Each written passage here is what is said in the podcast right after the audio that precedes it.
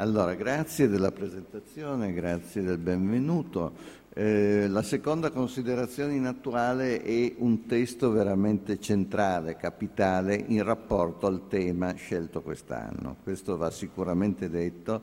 Non vi dico che è il capolavoro di Nietzsche, ma poi sarebbe poco interessante stabilire qual è, non credo sia la seconda in attuale, che è ancora un'opera giovanile, un'opera che risale al 1874, fa parte di una serie di quattro considerazioni attuali, questa è la seconda, e appunto come è stato ben detto il, è la questione del, del ruolo della storia in rapporto a cosa? In rapporto alla nostra vita. Cosa ce ne facciamo dire? della storia, dobbiamo valorizzare, enfatizzare il ruolo della memoria o forse è meglio introdurre una qualche forma di oblio?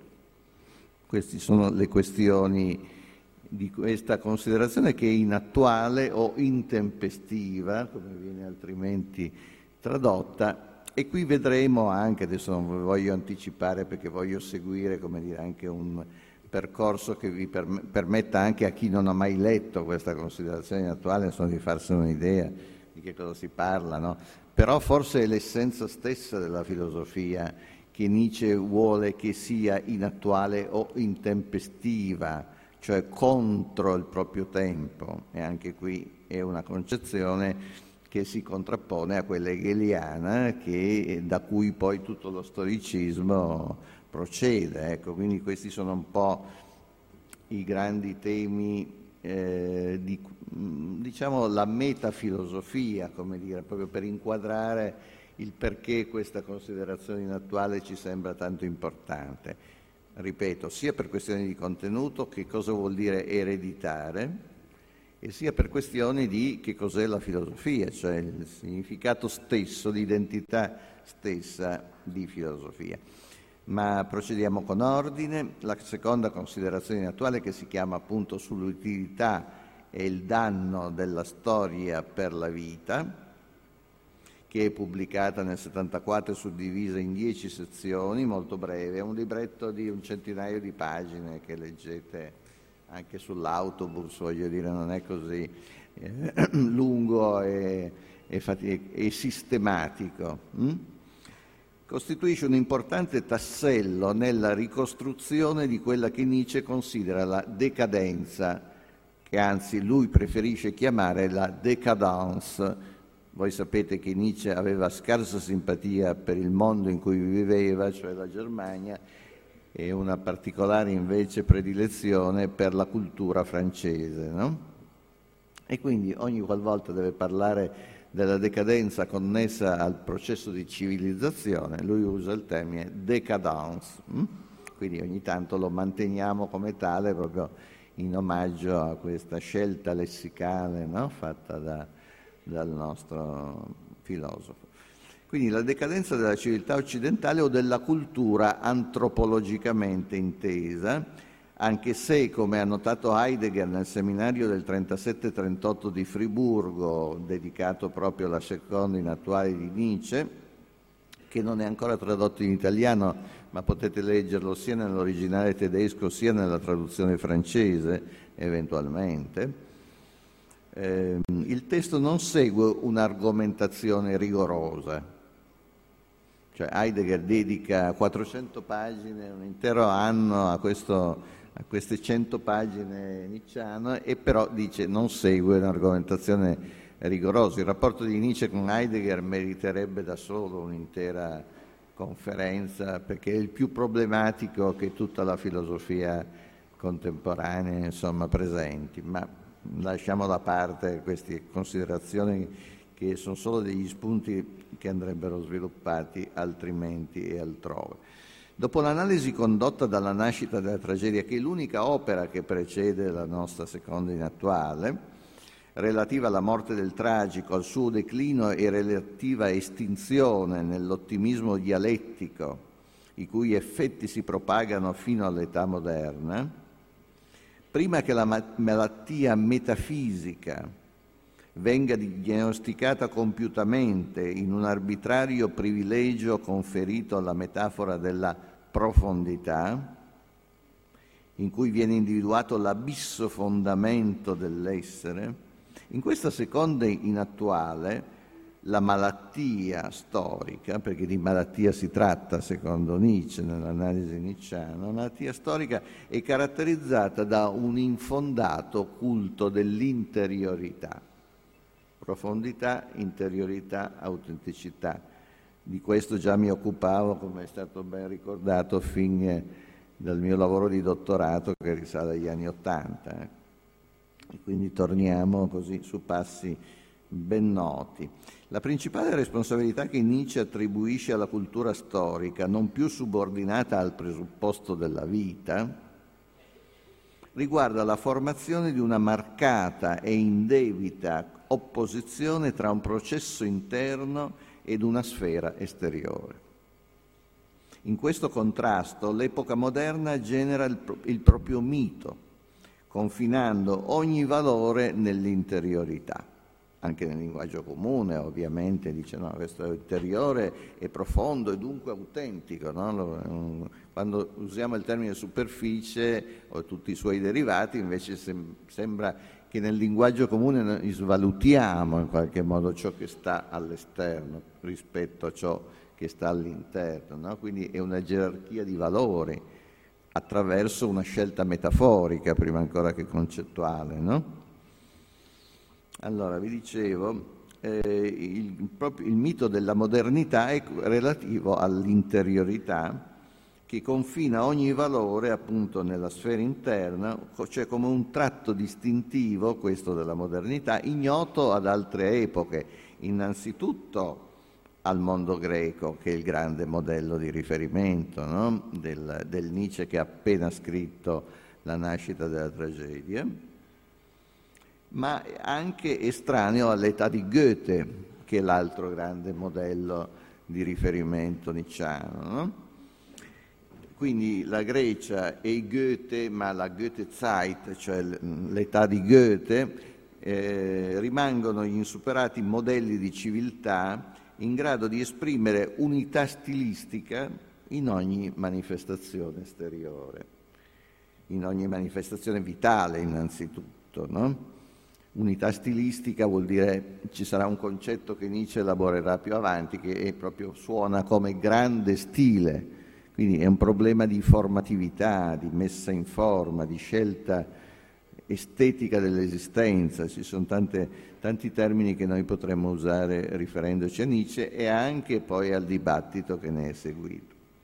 Nietzsche è ben consapevole della stretta relazione che sussiste tra l'affermazione egemonica del pensiero metafisico e il discredito in cui sono confinati gli eventi di superficie. L'ambito delle cose prossime, in un processo generale che conduce alla perdita di esperienza. Voi sapete che anche in esperienza è Erfahrung no? in tedesco, Erfahrung vuol dire viaggiare, quindi fare esperienza non è tanto l'esperienza vissuta e rivissuta interiormente, quanto è proprio fare un via- compiere un viaggio, quindi uscire di sé, eh, esplorare l'altrove, un'idea già della fenomenologia dello spirito di Hegel ovviamente, no? questa idea di fare un viaggio, perché l'esperienza è questa, è questa modalità, diciamo, questa procedura. No? E, ehm, e, quindi c'è il rischio, appunto, confinando tutto il valore nell'interiorità, di giungere ad una perdita di esperienza. Perdita di esperienza è un termine usato da Walter Benjamin, tra l'altro, che io credo abbia, credo, anzi sono certo, ma ve lo dirò anche un po' dopo, che sia il maggior interprete indiretto nel senso proprio dell'erede, l'erede della lezione nicciana della seconda in attuale, e il Benjamin delle sue tesi di filosofia della storia contenute in Angelus Novus, tanto per darvi anche qualche riferimento bibliografico che può essere utile, ma su questo torneremo. Il pathos metafisico relativo alla conoscenza del fondamento e dell'origine delle cose è sempre stato accompagnato da un'aura di lontananza e da un'attribuzione di profondità.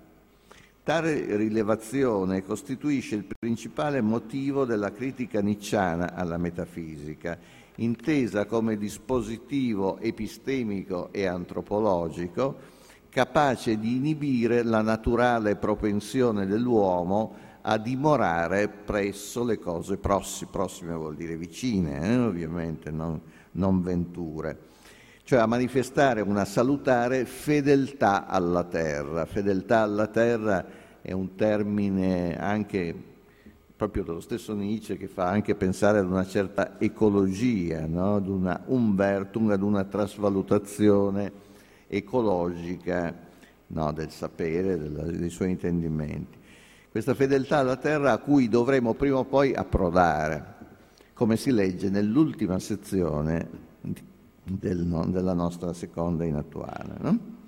Il discredito del mondo della vita, mondo della vita, Lebenswelt è un termine reso diffuso, reso noto dalla fenomenologia novecentesca, però ovviamente è di questo che Nietzsche parla come, stanno, come sta la questione della, del ruolo della storia in rapporto al mondo della vita, in rapporto alla Lebenswelt. Il discredito del mondo della vita, con i suoi essenziali attributi di superficie, costituisce pertanto il principale capo di imputazione che Nietzsche rivolge tanto alla metafisica quanto alla morale colpevoli entrambe di aver trascurato, se non svalutato, appunto la Lebenswelt. Morale e metafisica procedono concordemente come due forme, di, di, due forme patologiche, no? due malattie le abbiamo definite fin dall'inizio, proponendo verità abissali solidali ad una trascendenza generatrice di nichilismo, voi ricordate la morte di Dio, altro termine chiave no? del pensiero nicciano, eh, appunto questo nichilismo che finisce per approdare nella morte di Dio, cioè nella morte, nell'estinzione dei valori supremi su cui la civiltà occidentale si è sempre fondata, no? proprio l'ubi consista nel punto di consistenza della nostra cultura, della metafisica, del processo di civilizzazione che l'accompagna, perlomeno secondo Nietzsche, dal momento in cui Euripide scrive le sue tragedie. Questo è un po' ovviamente il richiamo alla nascita della tragedia, che è anche un libro che potrebbe intitolarsi Nascita e morte della tragedia, no? perché di questo ovviamente si parla. Condizione preliminare ad una effettiva trasvalutazione di tutti i valori vigenti è il congedo del soggetto sperimentale, cioè l'oltreuomo, dal pathos metafisico.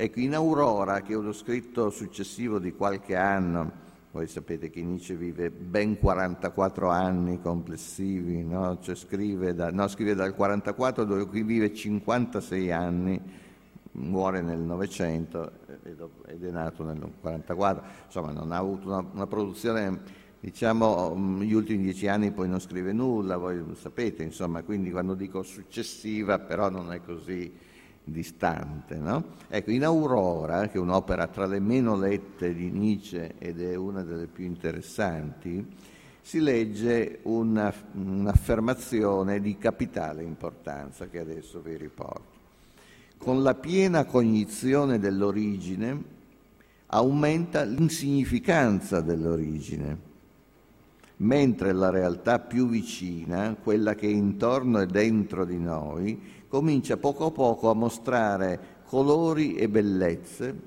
enigmi e ricchezze di significato, cose queste di cui l'umanità più antica non sognava neppure. Fine della citazione. Si dischiude cioè un nuovo infinito, hm? Inteso come ambito di infondato conferimento di senso, illimitata apertura al gioco e al conflitto di interpretazioni, cioè si passa da, da una realtà univoca, da un quadro immutabile ad, un, ad uno sfondamento, per così dire, di orizzonti, di prospettive, che lui chiama il nostro nuovo infinito no? che è l'infinito delle interpretazioni, è l'infinito ermeneutico, l'infinito prospettivistico, chiamatelo come volete, ma insomma di questo si tratta. C'è anche un carattere emancipatorio nella filosofia di Nietzsche in tutta la filosofia di Nietzsche, ma anche già in questa seconda in attuale si avverte l'idea della liberazione da qualche cosa che ci opprime.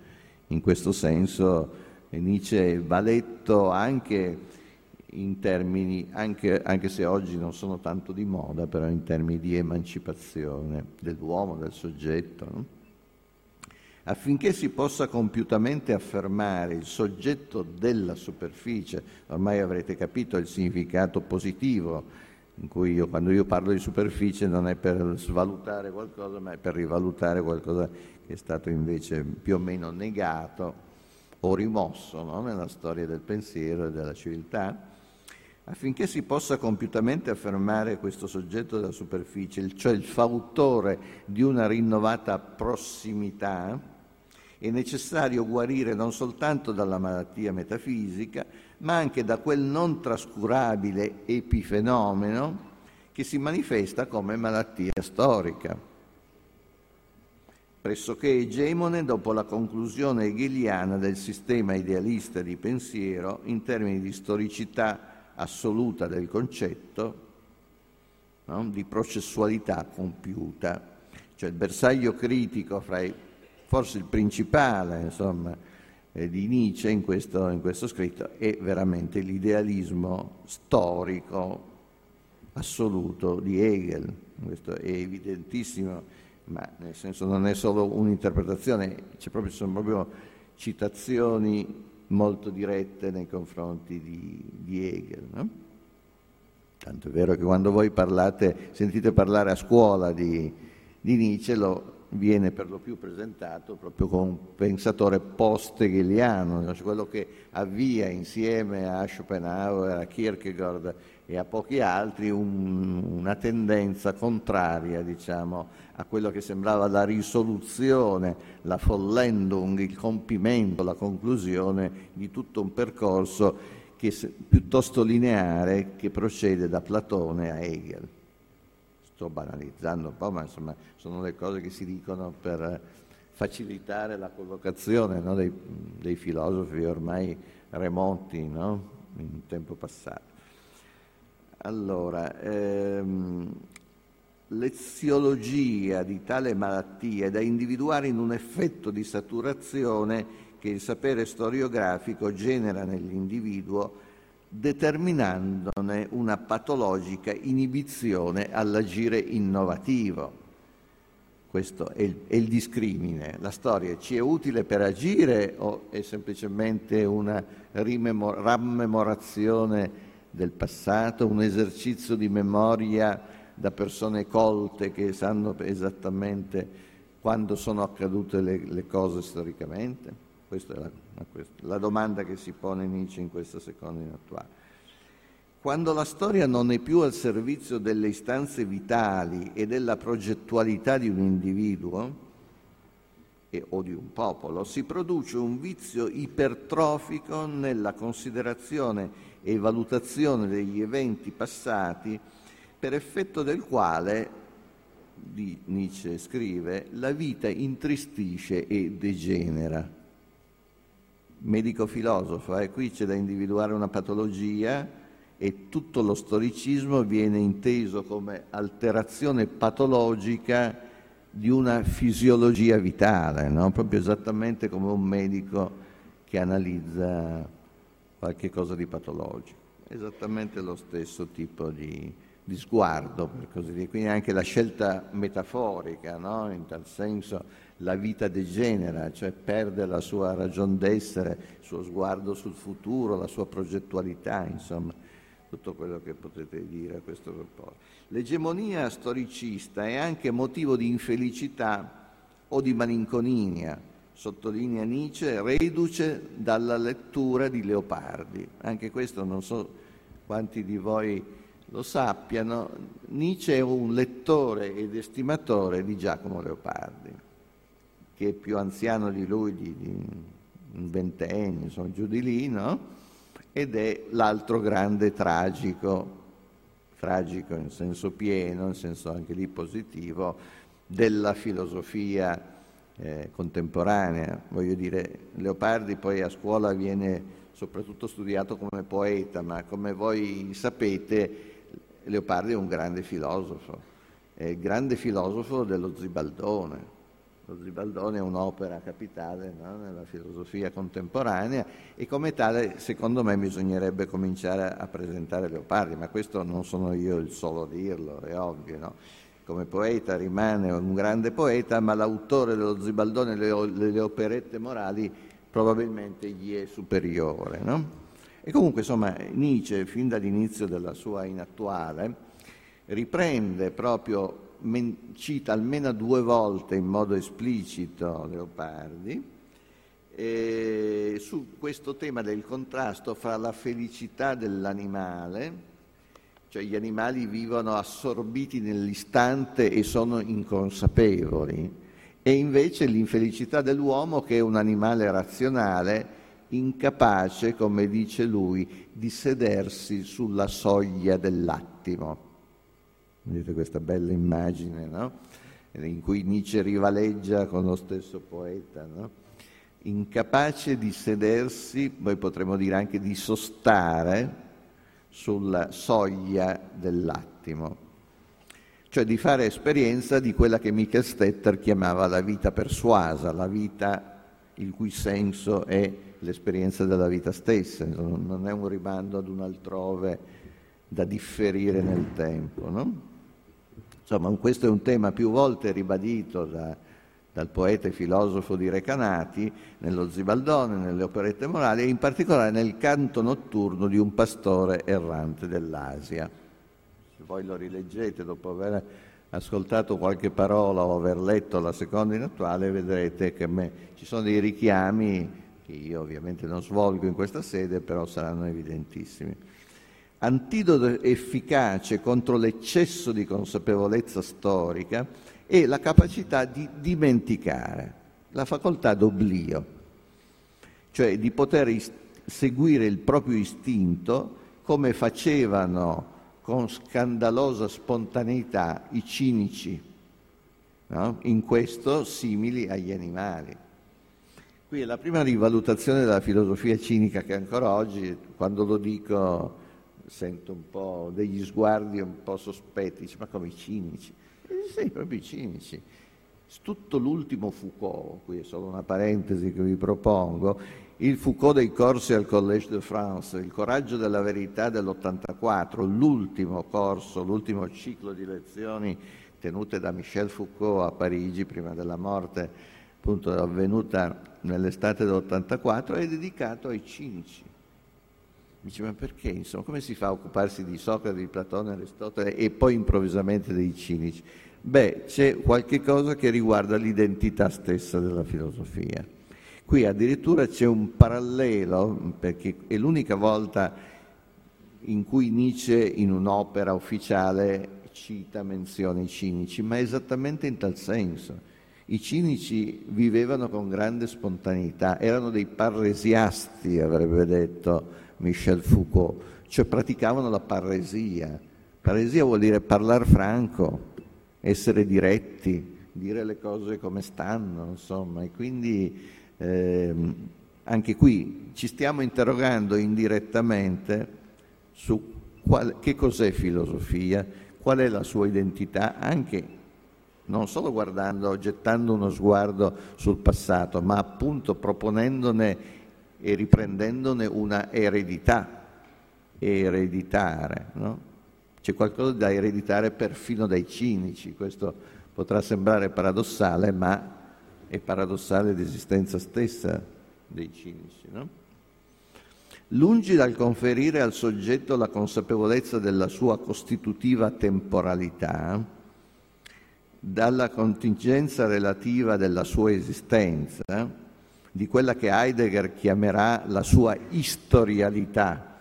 Avrete una lezione su essere tempo, no? da qualche parte in questi giorni.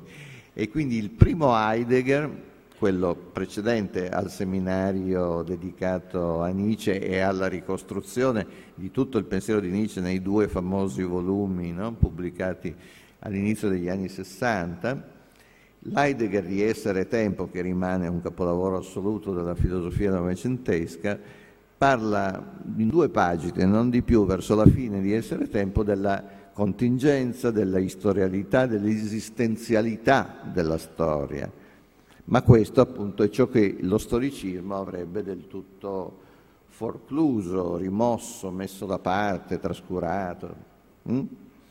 Il sapere storico ha perseguito il paradigma obiettivante di analisi per potersi configurare come scienza del divenire universale, proponendo un astratto canone di verità privo di efficacia sulla vita, mm, una verità estranea alla vita, e sull'agire individuale o collettivo. La cultura storica, sostiene Nietzsche, è una specie di innata canizie, così si esprime, che sistematicamente sottrae alle cose esistenti la loro peculiare atmosfera. Quello spettro cromatico, quell'aura misteriosa, senza la quale ogni cosa inaridisce fissandosi in una figura opaca e indifferente, ostile a ogni esperimento innovativo, a ogni progetto vitale che sappia cogliere la seduzione dell'ignoto. Lo storicismo che si è sviluppato dalla filosofia hegeliana ha prodotto quella che Nietzsche, qui molto vicino al giovane Marx e quindi sarebbe un altro tema, un'altra parentela da andare a scovare, ma forse qualche anno fa sarebbe stata un po' più di moda che non proposta oggi. Lui chiama, per quanto riguarda Hegel, ma anche lo storicismo, così come il positivismo, lo chiama l'idolatria del fatto.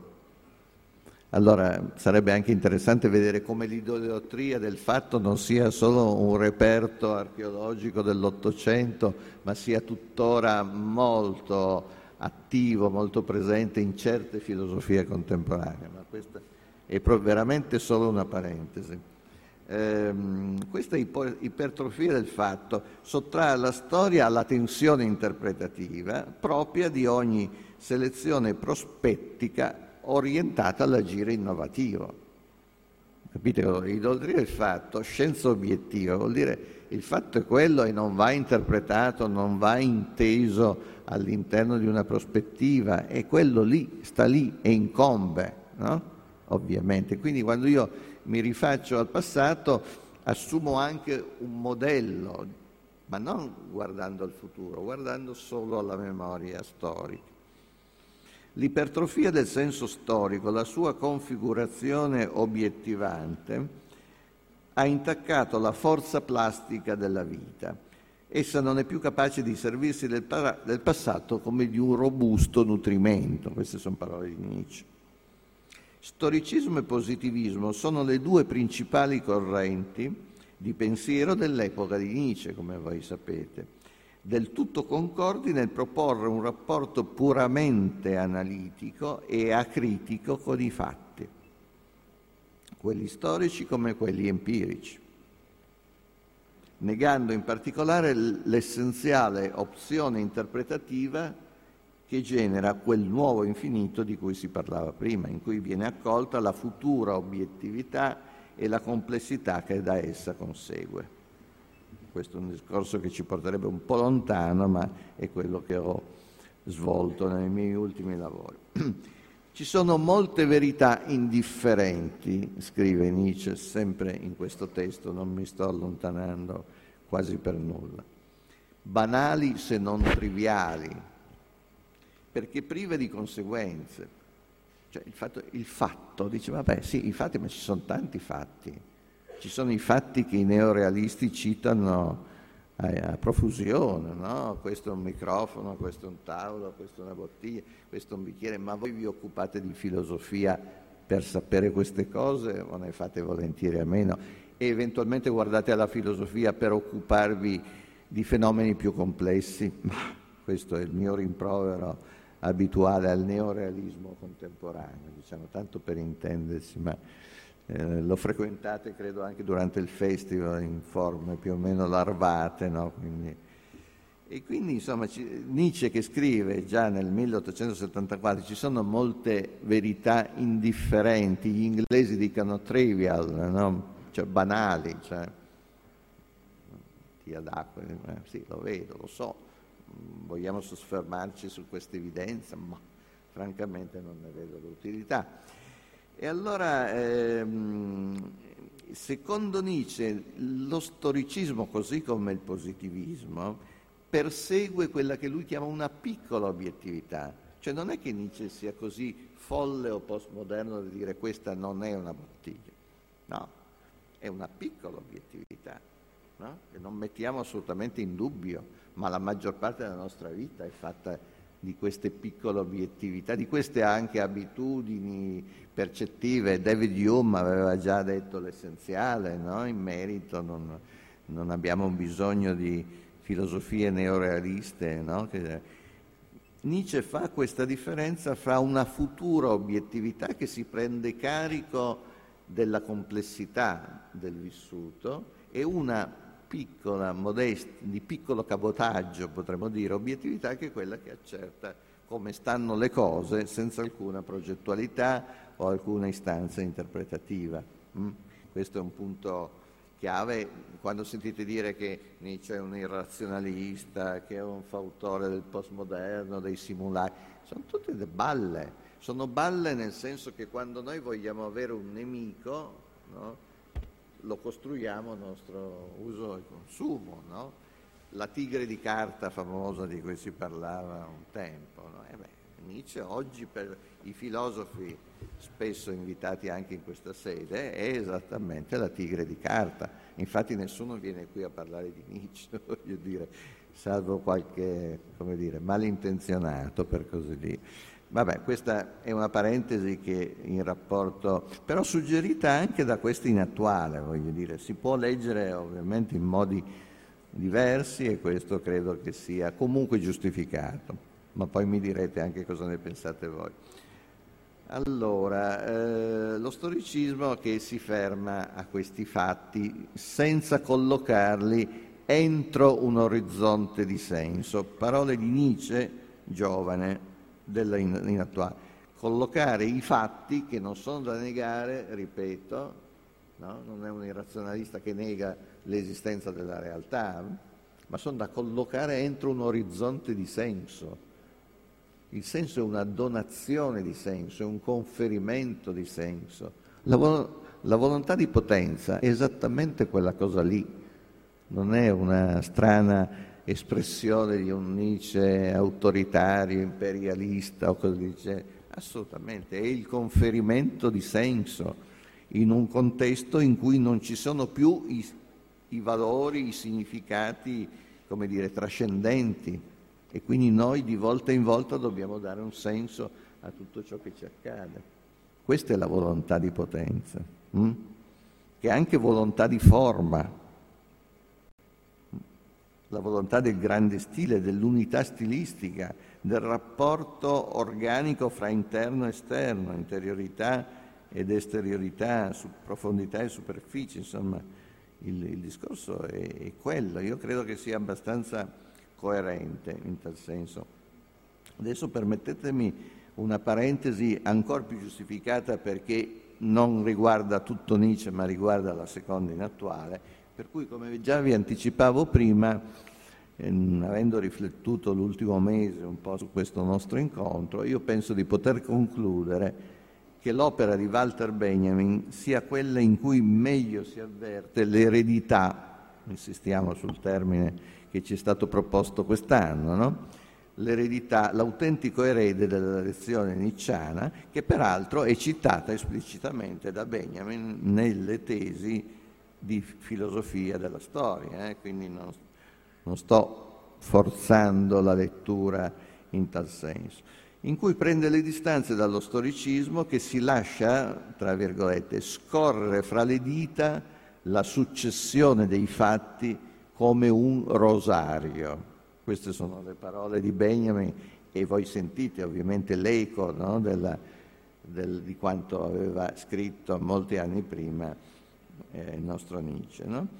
e sostiene anche che la storia è l'oggetto di una costruzione, quindi mentre lo storicismo vede la storia come questo scorrere dei fatti come, come si fa con un rosario, no? uno per uno, dice no, la storia è una costruzione, quindi è quasi un'affermazione neocantiana, no? ovviamente. No? Noi abbiamo bisogno di forme per costruire degli eventi, gli eventi non è che stanno lì appunto i fatti sono stupidi, insignificanti, banali, eccetera, no? Bisogna collocarli entro un orizzonte di senso, se no li lasciamo lì, non andiamo neanche più a toccare. Questo secondo me è importante rileggere appunto l'Angelus Novus, no? che è una delle opere più famose sicuramente della filosofia novecentesca, proprio in chiave eh, post-nicciana, quasi di un'interpretazione in parte diretta e molto indiretta, perché in Nietzsche non c'è questa attesa messianica della redenzione o della rivoluzione, cioè le differenze sono ben chiare, eh? dire, non sto dicendo che è un pensiero convergente, però è un'eredità della storia critica, il, il tem- la debole forza messianica di cui parla Benjamin in quelle famose pagine è qualcosa che ha a che fare con questa eredità appunto in, del, della storia al di fuori dello storicismo. Questo lo dico molto in sintesi, Michel Foucault in un saggio del 71 chiarirà ancora meglio di che cosa si tratta, dicendo ma questa è la genealogia. Voi sapete che il Nietzsche più maturo comincerà a parlare di genealogia della morale, è una delle sue opere più importanti e famose, no? Ma c'è un'evoluzione che dalla seconda in attuale, dalla critica della storia come intesa nel suo tempo, alla genealogia della morale, dall'analisi della storia alla genealogia. La genealogia è esattamente questa ricostruzione a partire dal presente. Per qual motivo io voglio ricostruire tutta la storia della metafisica se non ho uno una prospettiva di oltrepassamento del pensiero metafisico. No? E allora la geologia vuol dire questo e altre cose che Michel Foucault in un saggio del 71 che si chiama Nietzsche, virgola, la genealogia e la storia, e tradotto anche in italiano, uno dei saggi più famosi, insomma, del grande filosofo francese, comincia a mettere in luce. Per cui Avremmo potuto scegliere anche altri testi, ma sicuramente tutto questo discorso trae origine dalla seconda inattuale. Io ovviamente devo pensare di concludere in un tempo accettabile, perché poi se mi perdo in chiacchiere ovviamente fra un po' comincio a vedere sfoltire il vasto pubblico. Ehm, ancora qualcosa su questa Ovviamente si potrebbe entrare in altri discorsi più analitici, distinguere le tre forme di storia, no? antiquaria, monumentale e critica, ma questo, come dire, ve lo lascio perché è, va da sé, cioè è esplicito. No? Anche quello che dico io è esplicito, no? il fatto dell'interno e esterno, però è la tesi centrale sulla malattia storica proposta da Nietzsche. Il pensiero metafisico e la cultura storicista rivelano dunque compiutamente una solidarietà di intenti patogeni che Nietzsche intende debellare per porre le basi preliminari del sapere della, di quello che io ho chiamato il sapere della superficie.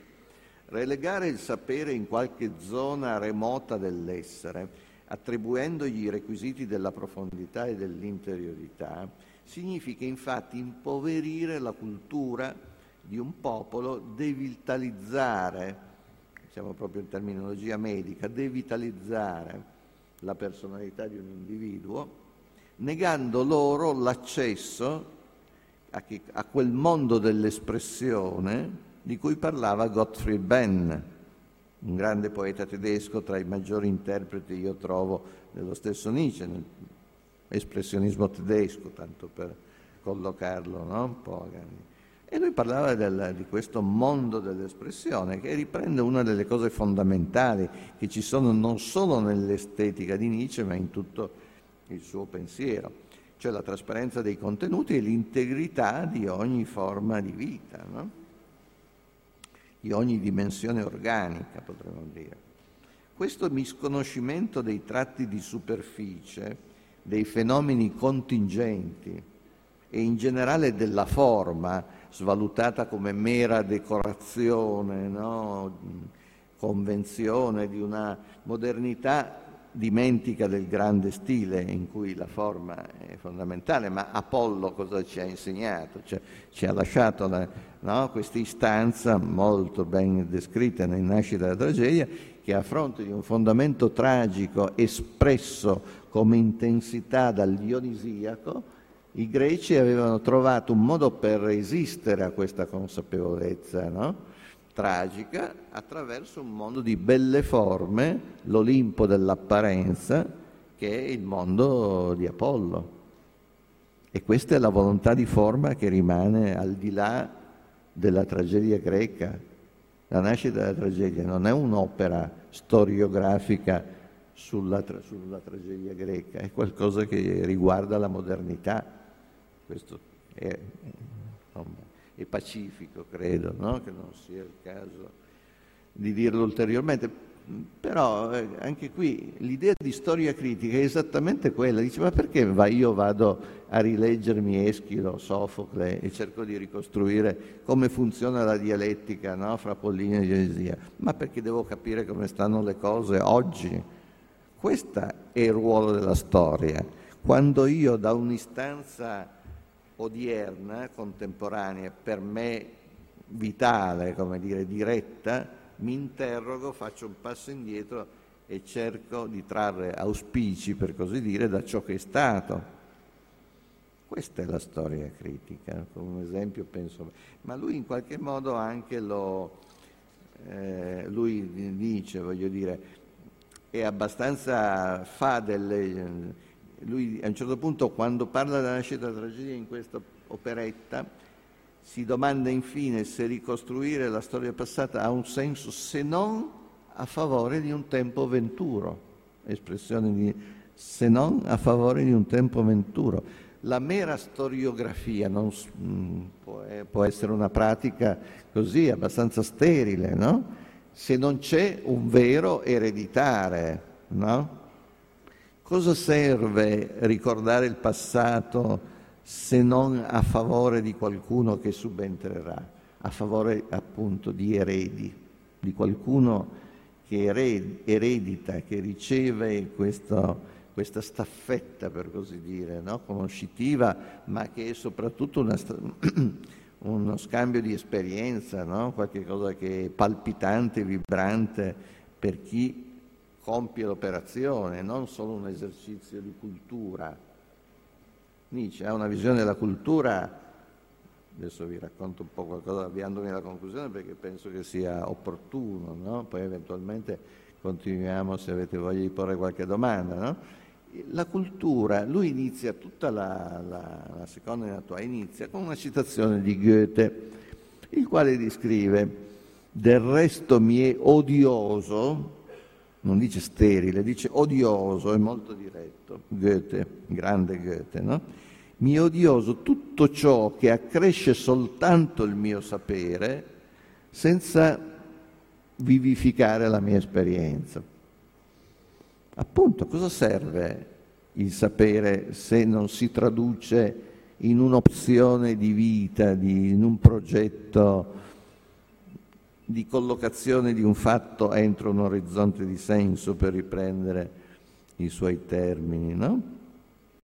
E quindi c'è proprio un po' questa, eh, questa chiave di lettura che io vi sto proponendo, che va un po' al di là dei limiti storiografici essi stessi in cui si colloca la seconda in attuale. No? Vi invito a leggerlo con l'intera storia della filosofia, nella misura in cui la conoscete, no? perché è veramente un testo molto stimolante per tanti aspetti che ovviamente qui non è stato possibile trattare, ma spero almeno di avervi suggerito questa opportunità. Grazie.